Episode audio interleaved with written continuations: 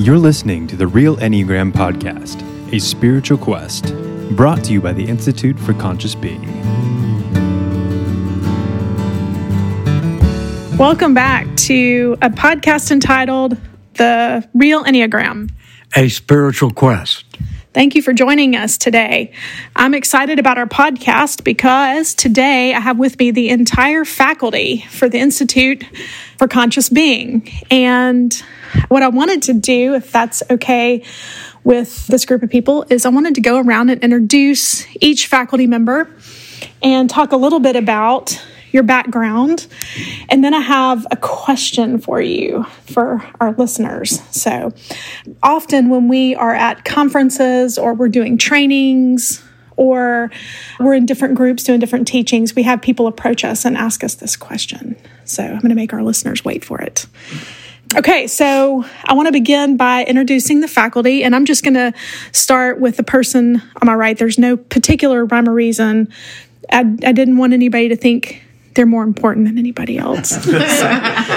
Okay, so, all right, I'm going to begin with Dr. Drexel Rayford. He is a, obviously, he has his doctorate, and he is a pastor. He's been a pastor and been the pastor of churches in Virginia mostly for over 30 years. Virginia and Kentucky, yeah. And most currently, you are on staff at the University of Alabama in Birmingham, and you work in what area? In the Department of Spiritual Care, otherwise known as Pastoral Care at uh, UAB Medicine. Okay. So what Dr. Drexel Rayford brings to us is his amazing musical talent, and also he's a wonderful teacher. So he al- always presents at our conferences, and he does a wonderful job with his theology, his background in theology and Thanks depth. the assessment. yes. And also, I said this wrong earlier. You attended uh, Richard Rohr's Living School. That's right. That's right. Yeah, I did. So have you have that wealth of knowledge as well. So, and then we have Lark Howell. And Lark Howell is the backbone of the Institute for Conscious Being. Her and Joe founded the Institute. And then Lark pretty much just keeps us all whipped into shape all the time. So, the mother of two children and two elderly dogs and who require a lot of care. She's running a dog nursing home if anybody is interested. So, welcome, Lark. How are you today? Thank you, Erica. I'm fine. Thank you for hosting us today and encouraging us to be on our best behavior while we're doing this podcast. Oh, boy. Okay, so now we have the Reverend John Adams. And John Adams has pastored churches in Missouri, Kansas, and Georgia. He also was a consultant for clergy and congregational care and did that for many years and is currently serving as a life coach for people who need his wisdom and expertise. How are you? Doing great. Good to be with you. So, John Adams, Reverend John Adams, brings to the ICB, he is our shepherd. He does a lot of teaching and has a wealth of wisdom in the spirituality of the Enneagram. And next we have Melanie Rogers. She is talented. She is a one of our musicians, plays the viola violin. Mm-hmm. She has been a member of symphonies all across the country and helps us with music and also helps us with teaching. How are you, Melanie? Great. Good to be here. Thank you, Yeah. Erica. Yeah, she's wonderfully patient and wise as well. then we have Dr. Joseph Howell. Hey, folks, glad to be back with you. He's a clinical psychologist. He said, All I want you to tell him is I'm a clinical psychologist. and that he is a founder of the Institute for Conscious Being with his wife, Lark Howell. And he obviously is our fearless leader and has been wonderful to bring us all on faculty and to help us be a part of this amazing journey. Then we have Roger Conville. Roger didn't really want to talk about what he does for a living. He's in real estate, but he's more interested that people know that he has always been an advocate for our environment. And he was a river keeper. And he is just very conscious about how we care for the environment, um, rivers, especially our water sources, that sort of thing. He also is a lover of craft beer. And Amen. And this is this is why he is like a soulmate to me. and he is the father of two lovely girls. He wanted that to be said. So, do you have anything else, Roger? Glad to be here. Thank you, Erica. And we look forward to the rest of the podcast. Okay. In other words, move on. Okay. uh, now we have Barbara Sloan, who is kind of our director of programs here at the Institute for Conscious Being. She also keeps us all in line with what we're teaching and what we're doing. She was a professor of theater at Stanford University for 25 years. She's also always been very active in our community with the arts. Is that right? And the mother of two wonderful children and also a lot of grandchildren. Well, seven j- grandchildren, counting the three of Rogers, four of mine. Mm-hmm. Yes. I know that keeps you busy. Oh, yeah. Very much so. Okay, thank you for being here. Yeah. And then we have Reverend Nancy Hornsby. She is a United Methodist pastor and is definitely brings her pastoring skills to the Institute for Conscious Being. She is a member of faculty and focuses on deepening roots. And tell us a little bit about that. We added another year to our training. And this is for students who have completed the scholars and the masters, and that's three years, who are seeking to grow even more deeply in their spirituality through the spirituality of the Enneagram. Awesome. Okay, and then we have Jessica Yarbrough. She is also on faculty. She is very educated and has a couple master's degrees. Her focus has been in special education and recreational therapy for people with disabilities. It's always person first language, right, Jessica? Okay. And so she brings with her quite a bit of patience and all of her editing skills. She edits the daily emails that we send out and all the brochures and all that good things. So if you notice any mistakes, if you'll email her at, I'm just kidding. so, okay. And then myself, Erica Jobs, I'm a cardiology nurse practitioner and I have a master's in business and also in nursing and just help Dr. Howell with this podcast. So I'm also the mother of three boys and that also keeps me very busy. So if you hear any background noise, that would be what that's about. They are all here with a friend sleeping over, so it may get noisy. Okay, so now for the question that everybody's waiting for. I'd like to hear from you, very wise people. And this is the question we get asked a good bit when we are teaching at conferences, when we are doing training centers, when we have our small mentor groups, questions we get from the podcast listeners. What people want to know is what you're currently learning, how you're currently staying connected to your soul. So, you know, we teach the spirituality of the Enneagram, and we believe that the importance of all this information is to learn how to reconnect with your essence and with your soul. So, I want to hear from you guys what you're currently doing now. I think this will be helpful for our listeners. So, who would like to go first? Anybody? I'll be glad to. Okay, Roger's going to go first. Slipped in right before Nan.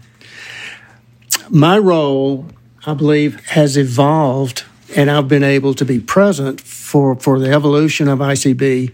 We teach the uh, three centers of intelligence the head, the heart, and the body. And it's just worked out very well that uh, I can provide a connection with better body understanding, greater body intelligence through movement. And that has been. Um, that's been well received. Uh, it is a significant part of our teaching, and great. We had the guest who taught us the dance of Enneagram. So it's evolving even more so, and I continue to uh, look forward to this teaching in the way that this has grown in an increasing fashion. Yes, Roger does not allow us to stay, he does not allow this material to remain heady. He requires that we get into our bodies and to feel the intelligence through our bodies. And so that has been just really, really wonderful and kind of a breakthrough for a lot of people. So thank you for that. Nan, you want to go next? Absolutely. I echo what Roger has said because part of my spiritual practice has changed in the last several months. As an ego type nine, I have always been very comfortable to sit on the couch and embrace the silence and the quiet and the journaling and the reflecting. Where I am finding my growth and my connection with my soul child at energy three is to get up and move. And I've been making playlists and dancing to this music. And I have discovered at first, I thought, okay, this can be a great way to exercise, and it is. But what I'm finding is that it's deepening my prayer life because I'm really praying with my entire body and getting that energy moving. So I want to echo my appreciation for Roger and, and bringing to our training and our conferences this connection with our bodies because it is so important. We're making it incarnational. Mm-hmm. Wonderful. Thank you. Okay, Melanie? Hi, everybody. This is Melanie. Recently, I was invited to present on the creativity of our souls at, at our McDowell uh, conference. And I was excited about it, but I had no idea how much it would unveil layers, like peeling away an onion, and helping me reawaken to how important my own creativity and accessing that part of me to get to my soul, to my essence. And we were honored by Ed Bacon's presentation there. A quote that I'll never forget. He said that the arts ha- and other things, but the arts has a way of accessing that core part of our being that is untainted by trauma. In my music therapy practice, I'm working with psych patients and other patients and reminding them that when they use not only music, but any kind of artistic or any kind of creative activity, they are accessing that part of them that, that has no diagnosis, no judgment. And it's just been, been very healing. And so I'm excited about this part, the creativity. Mm-hmm. Thank you. Well, I think that's one of the reasons that people uh, find our conferences so healing is that the use of music it is therapy it does bring us back to a place inside of ourselves that is kind of untouched by you know, harm and hurt. So we appreciate you doing that for us, Melanie. You bring a lot of wisdom in that way. Okay, Barbara Sloan. Yes, this time of year is just a very soulful time of year for me. And I know it's cliche to think, oh, well, fours love the fall. but, you know, because it's a sad time of year and the leaves are falling. But we, I think I've talked to enough. We love every change of season. Mm-hmm. And it's just a wonderful thing to just relish in what's going on, what the changes that are going on. And of course, I echo what Melanie was saying about creativity. And I found this poem that is uh, by Edna St. Vincent Millay. She's said to be a four poet. We don't know. She's not self identified, but it's called God's World. O world, I cannot hold thee close enough thy winds, thy wide gray skies, thy mists that roll and rise, thy woods this autumn day that ache and sag and all but cry of color, that gaunt crag to crush, to lift the lean of that black bluff. World, world, I cannot get thee close enough.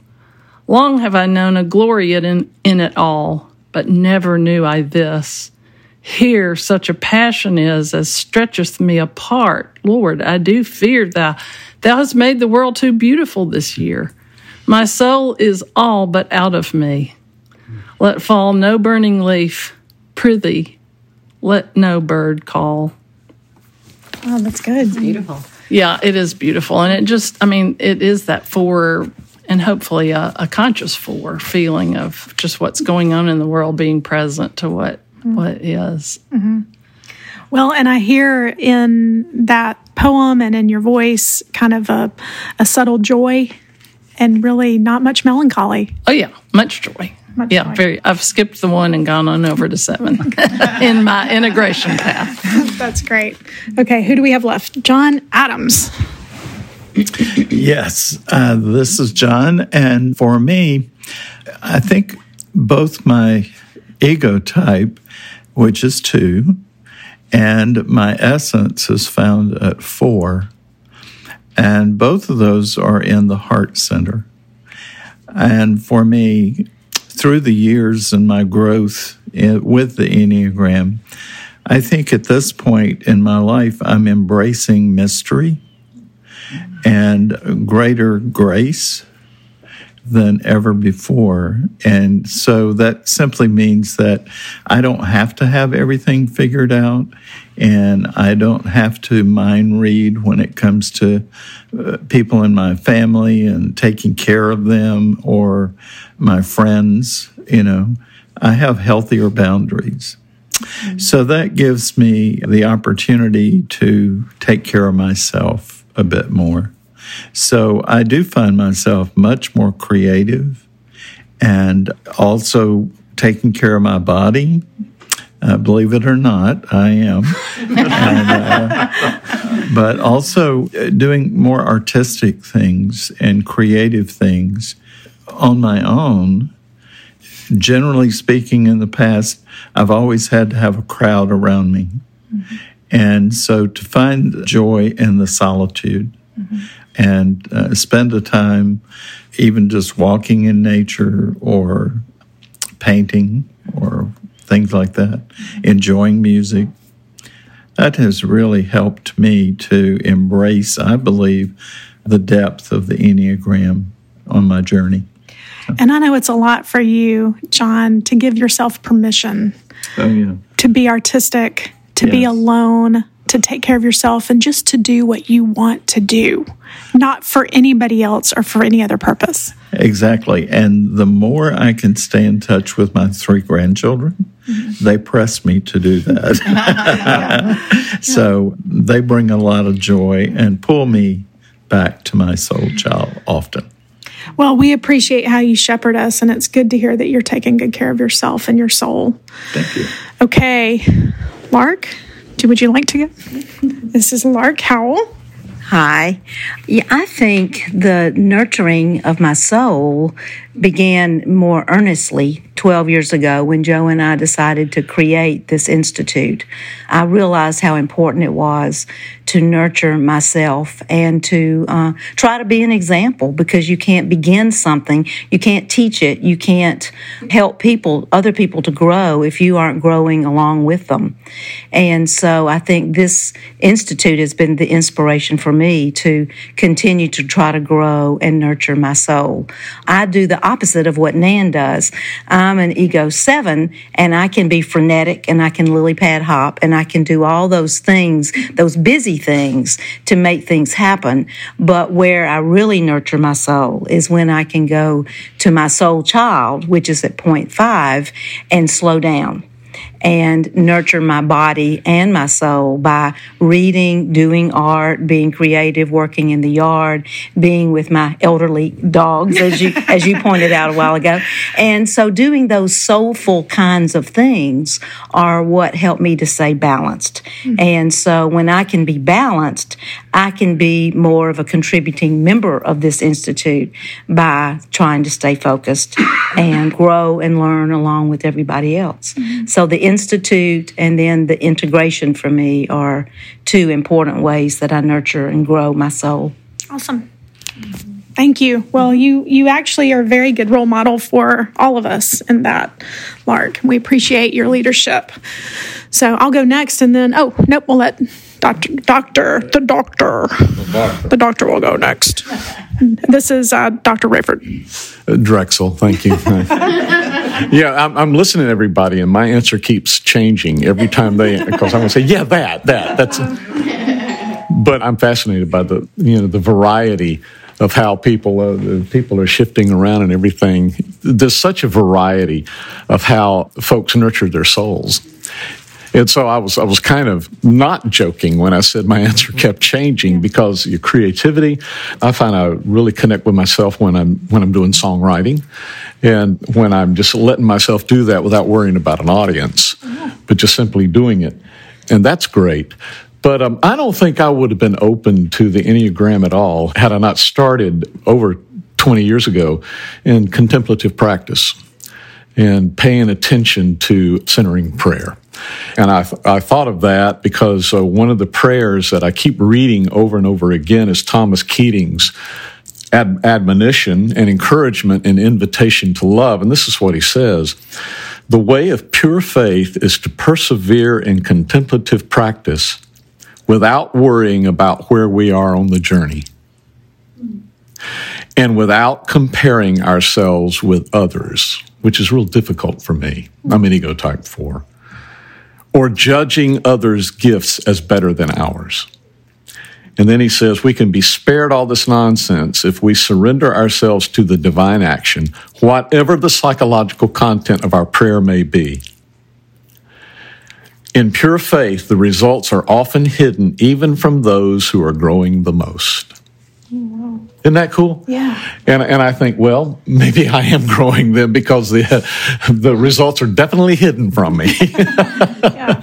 Yeah. And so just good. to let that go, and that's a that's a great touch point for me Mm-hmm. to be able to realize that there's stuff going on that I don't need to control, Mm-hmm. and that I can just lean back and let the flow go. And somehow there's something happening there that that's real. Mm-hmm. And I don't have to explain it to anybody. That's good. Great. Okay, thank you very much. Let's see. I'll go next and then we'll let Dr. Howell wrap us up.